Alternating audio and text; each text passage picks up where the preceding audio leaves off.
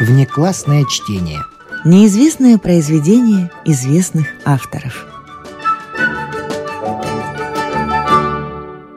Здравствуйте. Здравствуйте.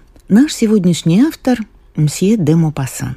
Но, вопреки традиции, начнем мы не с его произведения, а с того, что было написано о нем самом Константином Паустовским. Заметка эта так и называется – «Ги де Мопассан». Он прошел поразительно быстрый писательский путь. «Я вошел в литературную жизнь как метеор», — говорил он, — «и выйду из нее как молния». Беспощадный наблюдатель человеческой скверны, анатом, называвший жизнь клиникой для писателей, незадолго до своего конца он потянулся к чистоте, к прославлению любви страдания и любви радости. Да, последние часы он с отчаянием думал о том, сколько сердечности он отшвырнул от себя в своей торопливой и утомительной жизни. Куда он звал? Куда он вел за собой людей? Что он им обещал? Помог ли он им своими сильными руками лодочного гребца и писателя – он понимал, что этого он не сделал, и что если бы к его писаниям прибавилось сострадание, то он мог бы остаться в памяти человечества гением добра. Он тянулся к нежности, как брошенный ребенок, хмурясь и стесняясь. Он поверил в то, что любовь не только вожделение, но и жертва, и скрытая радость, и поэзия этого мира. Но было уже поздно, и на его долю остались одни укоры совести – и сожаление. И он жалел, он глубоко досадовал на себя за небрежно отброшенное и осмеянное счастье. Ему вспоминалась русская художница Башкирцева. Она была влюблена в него. Он ответил на эту любовь кокетливой, даже несколько насмешливой перепиской. Его тщеславие мужчины было удовлетворено, и большего он не хотел.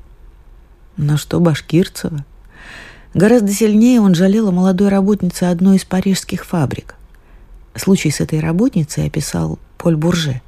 Мапасан негодовал. Кто дал право этому салонному психологу развязно врываться в подлинную человеческую трагедию? Конечно, он сам, Мапасан, виноват в этом.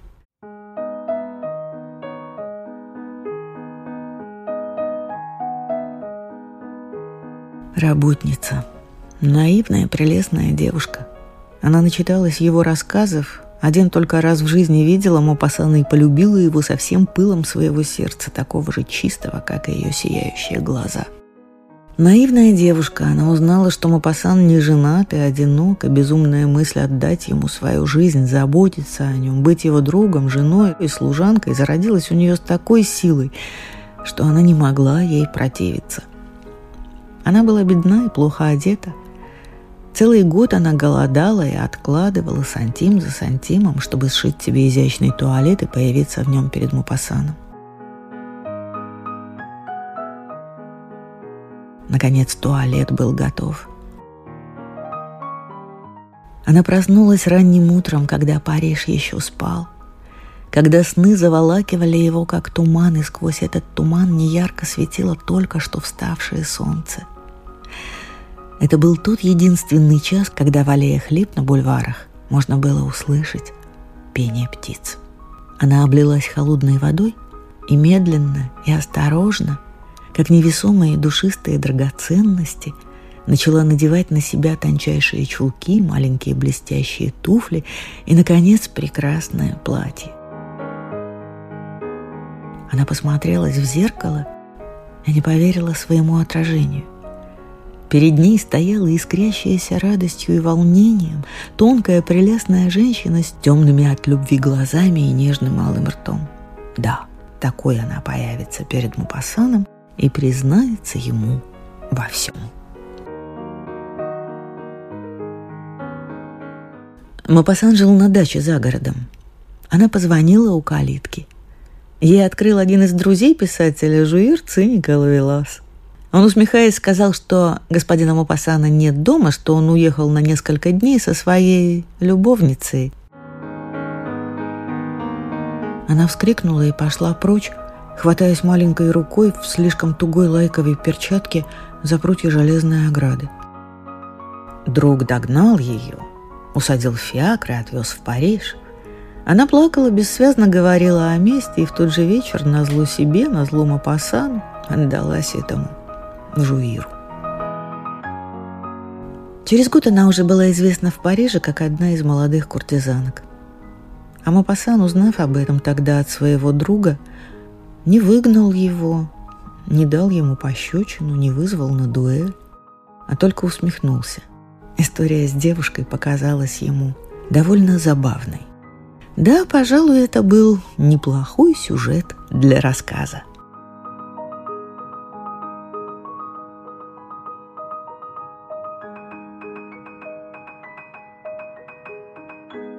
Как страшно, что сейчас нельзя было вернуть то время, когда эта девушка стояла за калиткой его дома и доверчиво держала в протянутых к нему маленьких ладонях свое сердце. Он даже не знал ее имени и называл ее теперь самыми ласковыми именами, какие только мог придумать. Он готов был умолять ее о прощении, он, недоступный великий Мопассан. Но ничем уже нельзя было помочь. Вся эта история послужила лишь поводом для того, чтобы Борже мог написать еще один забавный анекдот из области малопонятных человеческих чувств.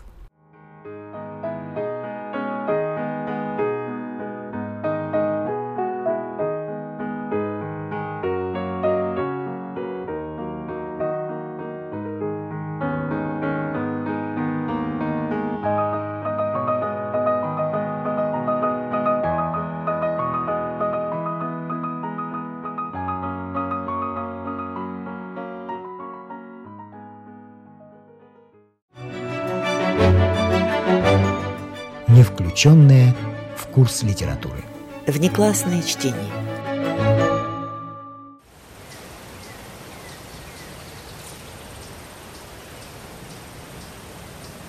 Дида Мупасан. Веревочка.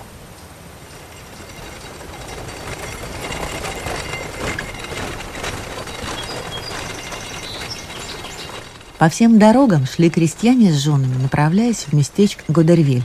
Был базарный день. Мужчины шли неторопливым шагом, наклоняясь вперед всем телом при каждом движении кривых ног, изуродованных грубой работой, тяжестью плуга, заставляющей одновременно поднимать левое плечо и сгибать туловище, жатвой хлеба, при которой нужно раздвигать колени, чтобы найти крепкий упор, всем медлительным и тяжелым деревенским трудом. Их синие блузы, накрахмаленные, блестящие, как будто лакированные, украшенные у ворота и у кисти незатейливой белой вышивкой, раздувались вокруг костлявого туловища и были похожи на шары, готовые улететь, из которых торчали голова, две руки и две ноги. Крестьяне тащили на веревке корову или теленка, а жены, идя позади, подгоняли животных свежесрезанной веткой.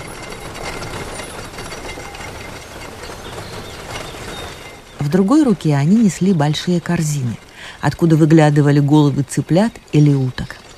Шагали они более мелко и торопливо, чем мужчины, укутав тощий и прямой стан плохонькой узкой шалью, заколотой булавкой на плоской груди, и туго повязав голову белым платком, поверх которого был надет еще и чепец.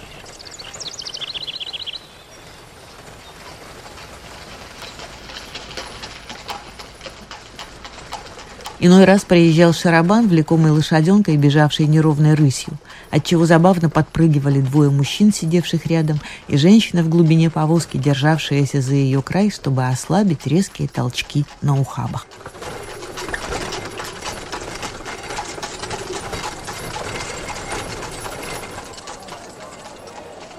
На площади Гадервиля была давка толчья сбившихся в кучу людей и животных. Рога быков, высокие войлочные шляпы богатых крестьян и чепцы крестьянок возвышались над толпой. Крикливые, пронзительные, визгливые голоса сливались в сплошной дикий гам, из которого временами выделялся громкий хохот, вырывавшийся из могучей груди подвыпившего поселянина. Или протяжное мычание коровы, привязанной к забору. Все это пахло стойлом, молоком и навозом, сеном и потом, издавало кислый, отвратительный запах скотины и человека, свойственный деревенским жителям.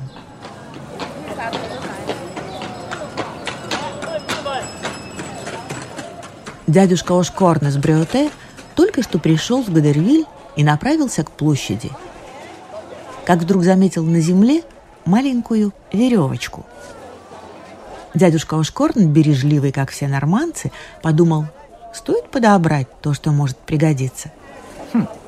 И он нагнулся с трудом, так как страдал ревматизмом. Он поднял с земли обрывок тонкой веревки и уже собрался аккуратно свернуть ее, когда увидел шорника Маландена. Тот стоял на пороге своего дома и смотрел на него. Когда-то они повздорили из-за недоустка и с тех пор оставались не в ладах, так как оба были злопамятны. А Шкорну стало немного стыдно, что враг увидел его за таким делом, копающегося в грязи из-за обрывка веревки – он поскорее сунул свою находку под блузу, потом в карман штанов, потом сделал вид, будто ищет на земле что-то и пошел к рынку, вытянув шею и скрючившись от боли.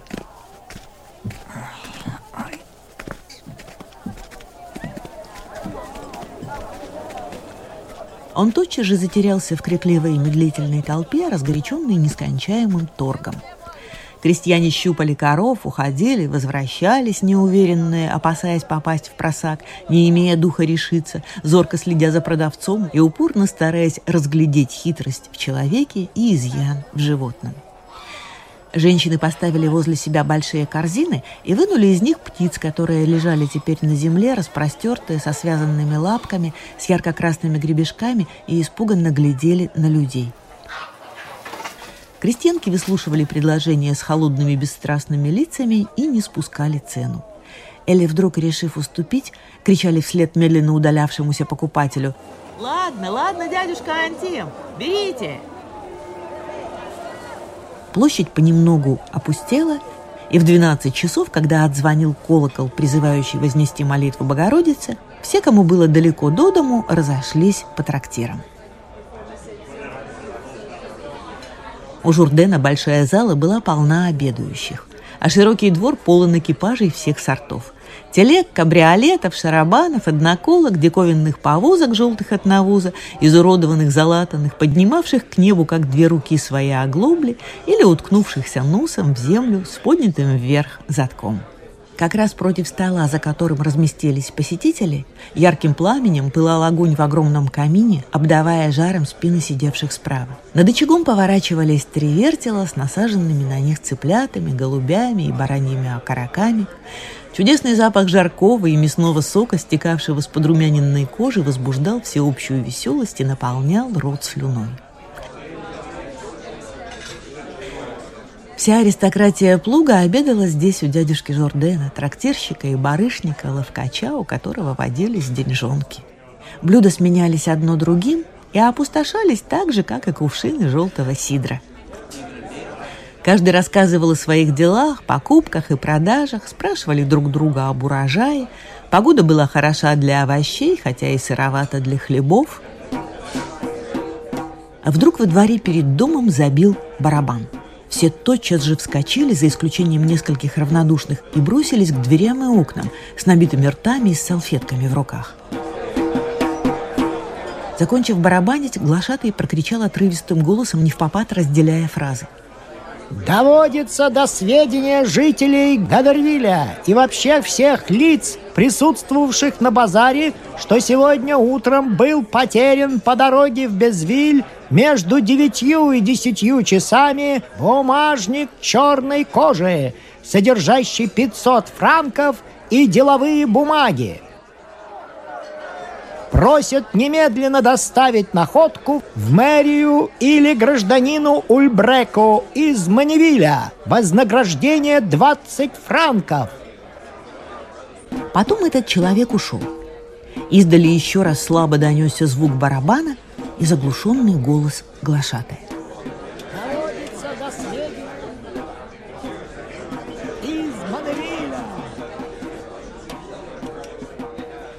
Все принялись толковать об этом событии, обсуждая, удастся или не удастся дядюшке Ольбреку получить обратно свой бумажник.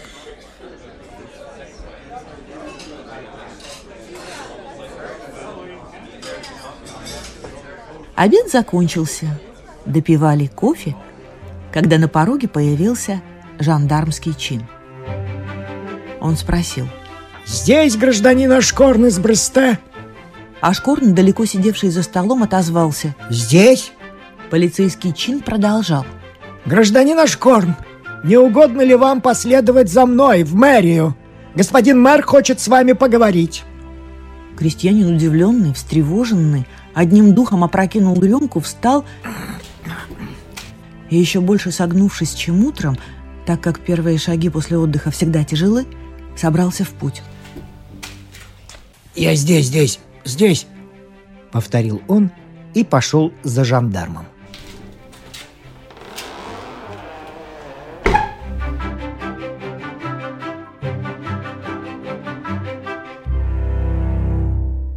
Мэр ждал его, сидя в кресле. Это был местный нотариус, человек точный, важный, выражавшийся напыщенно. «Э, «Дядюшка Ашкорн», — сказал он, — «сегодня утром видели, как вы подняли на Безвильской дороге бумажник, оброненный Ульбреком из Маневиля».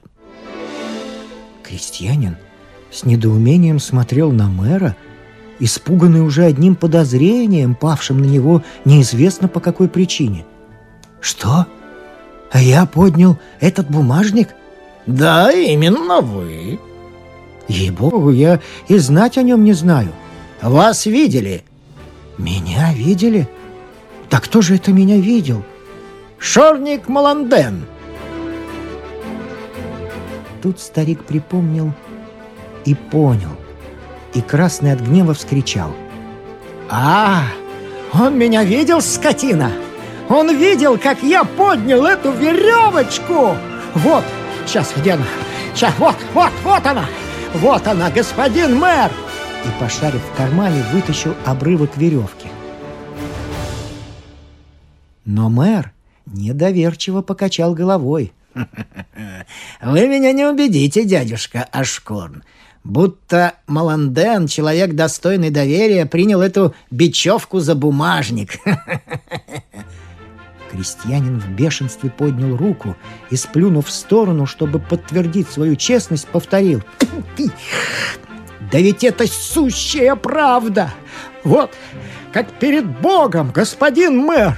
Клянусь спасением моей души, я правду говорю!» Мэр продолжал. Мало того, подняв этот предмет, вы еще долго искали в грязи, да не выпала ли оттуда какая-нибудь монета? Бедняга задыхался от негодования и страха. «И скажут же, чего только не доплетут, чтобы опорочить честного человека! Скажут же!»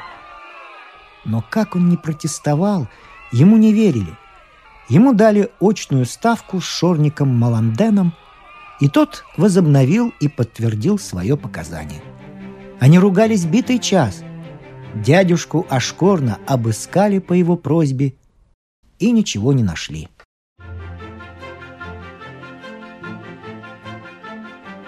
Наконец мэр в полном недоумении отпустил его, предупредив, что передаст дело прокурору и будет ждать распоряжений. Новость быстро распространилась. При выходе из мэрии старика окружили, стали расспрашивать с серьезным или насмешливым любопытством, в котором, однако, не было ни малейшего возмущения – он принялся рассказывать историю с веревкой. Ему не верили. Над ним смеялись. Он шел, его поминутно останавливали. Он и сам останавливал знакомых, без конца повторяя свой рассказ и свои заверения, выворачивая карманы, чтобы доказать, что у него ничего нет. А ему говорили. «Ладно уж, старый плут, а!» Он негодовал, горячился, выходил из себя в отчаянии, что ему не верят – и без конца возвращался к своему рассказу. «И скажут же, я, я поднял веревку, ну...»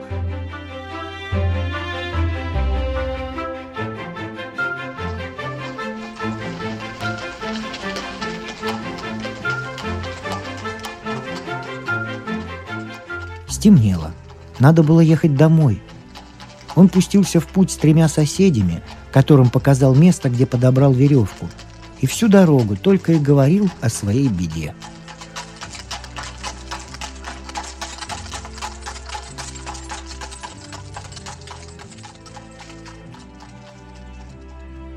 Вечером он обошел деревню Бресте, чтобы всем рассказать об этом. И всюду встречал недоверие.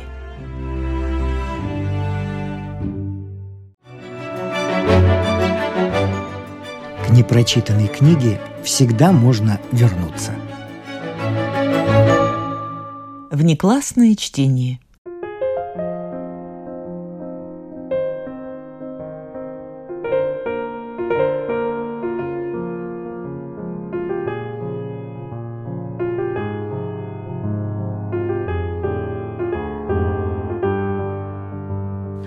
Гида Мупасан. Счастье.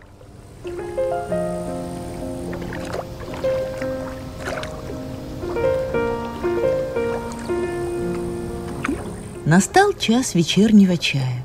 Скоро должны были внести лампы. Велла возвышалась над морем. После заката солнца небо было все розовое и как бы посыпанное золотой пыльцой – а Средиземное море без единой морщинки, без малейшей ряби, гладкое, еще блестящее в свете умирающего дня, походило на полированную металлическую пластинку необъятной величины.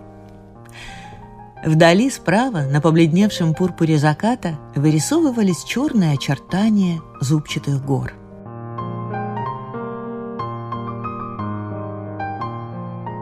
Разговор шел о любви – Эту старую тему обсуждали, повторяя вновь все то, что было уже сказано столько раз. Ласковая меланхолия сумерек придавала речи медлительность, вливала в сердца умиление, а слово «любовь», беспрестанно повторявшееся, произносимое то густым мужским голосом, то легкозвучным голосом женщин, казалось, заполняло всю гостиную, порхала в ней, как птичка, реяла, как бесплотный дух –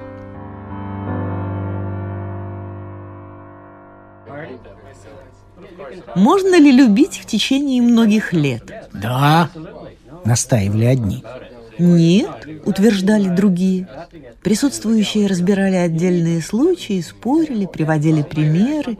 И все, как мужчины, так и женщины, объятые волнующими воспоминаниями, о которых они не могли рассказать, но которые просились на язык, были явно растроганы. И с глубоким трепетом, с жгучим интересом обсуждали эту обыденную и величественную тему. Говорили о нежном и таинственном союзе двух существ.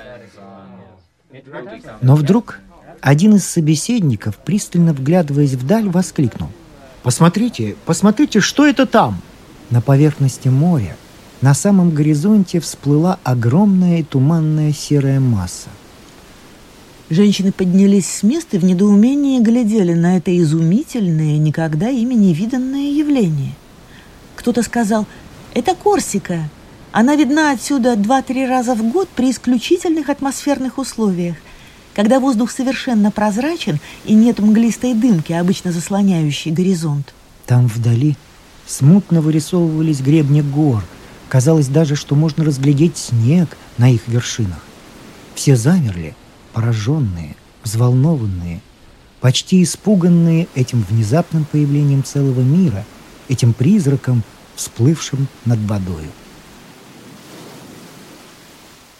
Такие странные видения, быть может, являлись тем, кто отправлялся подобно Колумбу в далекие неисследованные моря.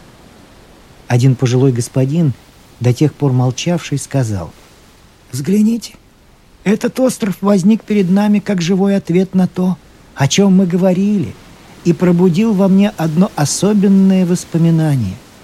Я видел там прекрасный пример постоянной любви. Любви до неправдоподобия счастливой. Вот что я видел. Пять лет тому назад я путешествовал по Корсике. Этот дикий остров менее известен и более далек от нас, чем Америка – хотя его и видно иногда с французских берегов, как, например, сегодня. Представьте себе мир, еще находящийся в состоянии первобытного хаоса. Буйное нагромождение гор, разделенных узкими ущельями, по которым несутся стремительные потоки. Кругом ни единой равнины, только громадные гранитные валы и гигантские волнообразные складки гор, покрытые маками или высокими каштановыми и сосновыми лесами. Это девственный, невозделанный пустынный край, хотя изредка там и встречаются деревушки, напоминающие издали груды камней на вершине горы. Ни земледелия, ни промышленности, ни искусства. Здесь не встретишь ни кусочка резного дерева, ни обломка хотя бы самого грубого изваяния, ни малейшего следа, который говорил бы о ребяческом или утонченном пристрастии предков нынешних корсиканцев к изящным и красивым вещам. Больше всего поражает в столь прекрасной и суровой стране врожденное безразличие к тому исканию пленительных форм, которое зовется искусством.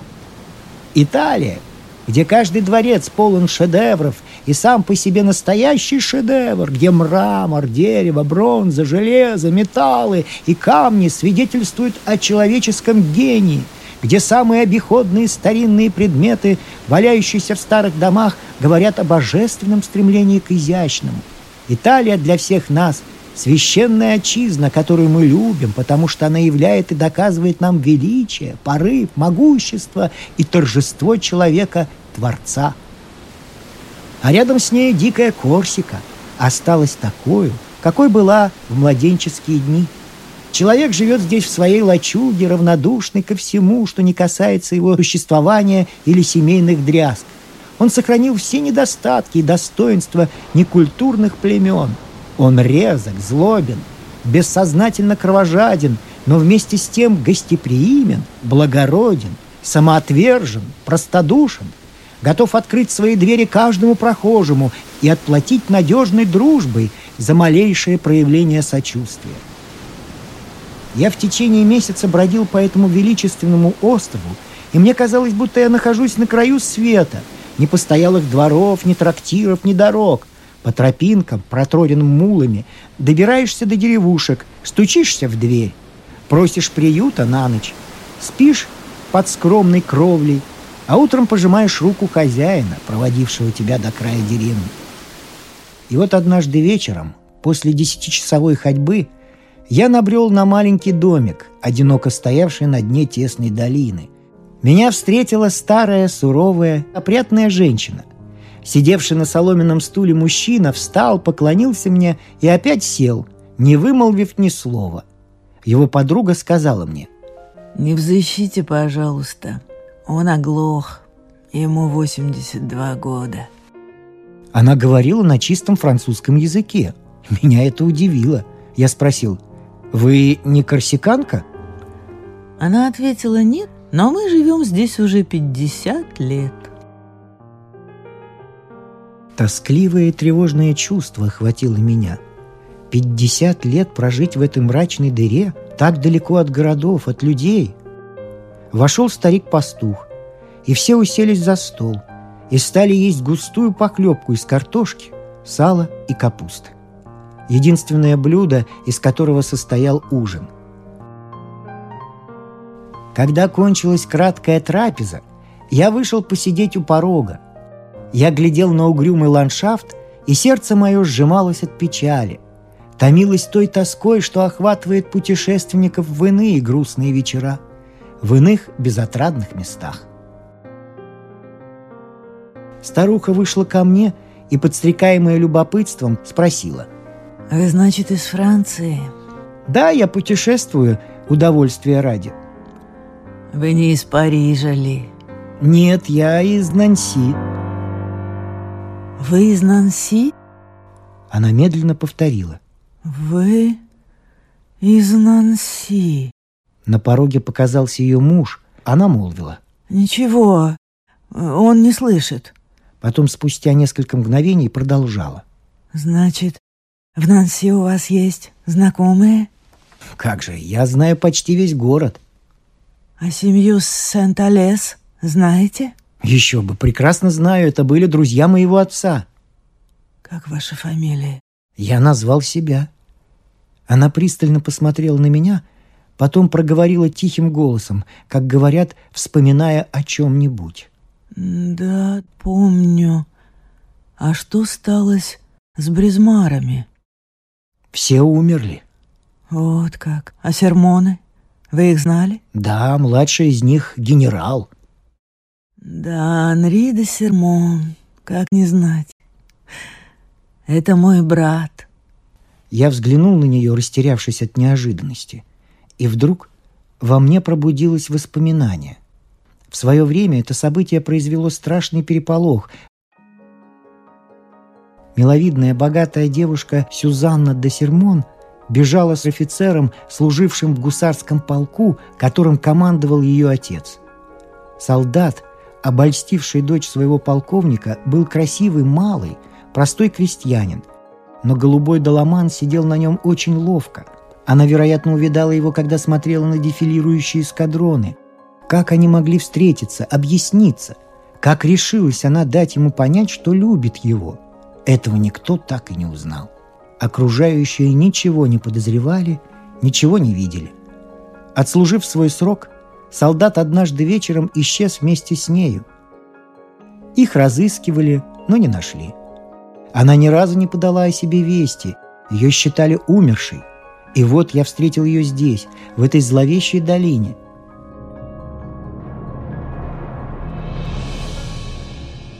«Да, припоминаю», — сказал я. «Вы Сюзанна?» Она утвердительно кивнула головой, слезы катились по ее щекам, потом, взглянув на старика, который неподвижно сидел на пороге лачуги, она промолвила «Это он». И я понял, что она по-прежнему любит его, что все еще очарована им.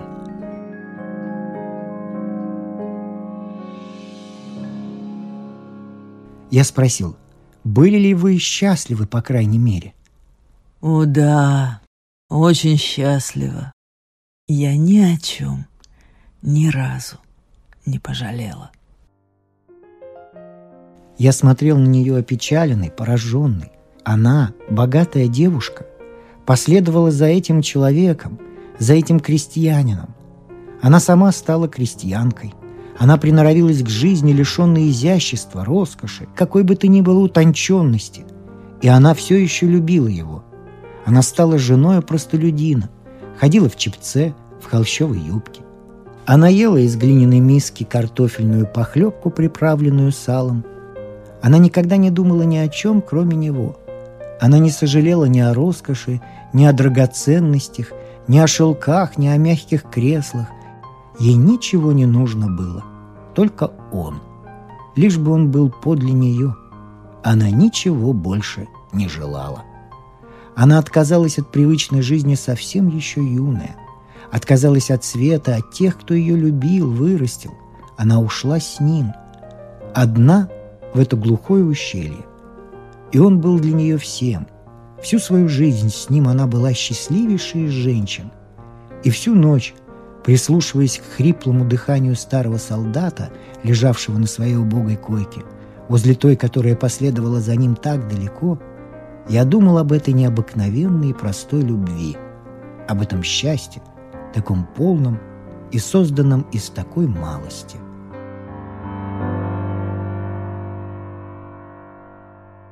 С восходом солнца я ушел, пожав на прощание руки старым супругам.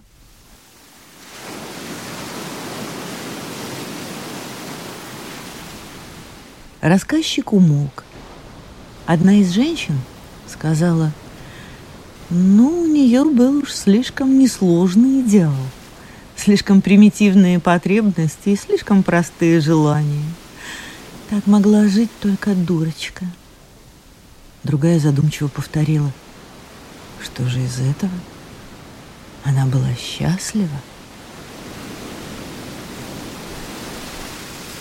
А вдали, на самом горизонте, Корсика погружалась в ночь. Медленно уходила обратно в море, постепенно стушевывалась ее огромная тень, возникшая словно для того, чтобы поведать историю двух скромных любовников, которых приютили ее берега.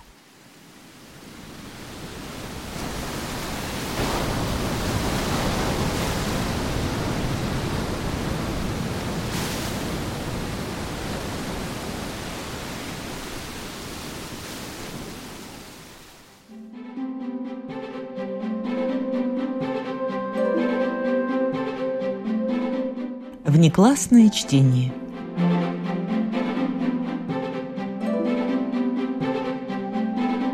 С вами прощаются актеры Наталья Щеглова и Вадим Гросман. Музыкальный редактор Виктор Петров. Слушайте нас в Spotify, на платформах CastBox, Яндекс.Музыка, Apple Podcast и других. Самых маленьких слушателей мы приглашаем побывать в гостях у книжки.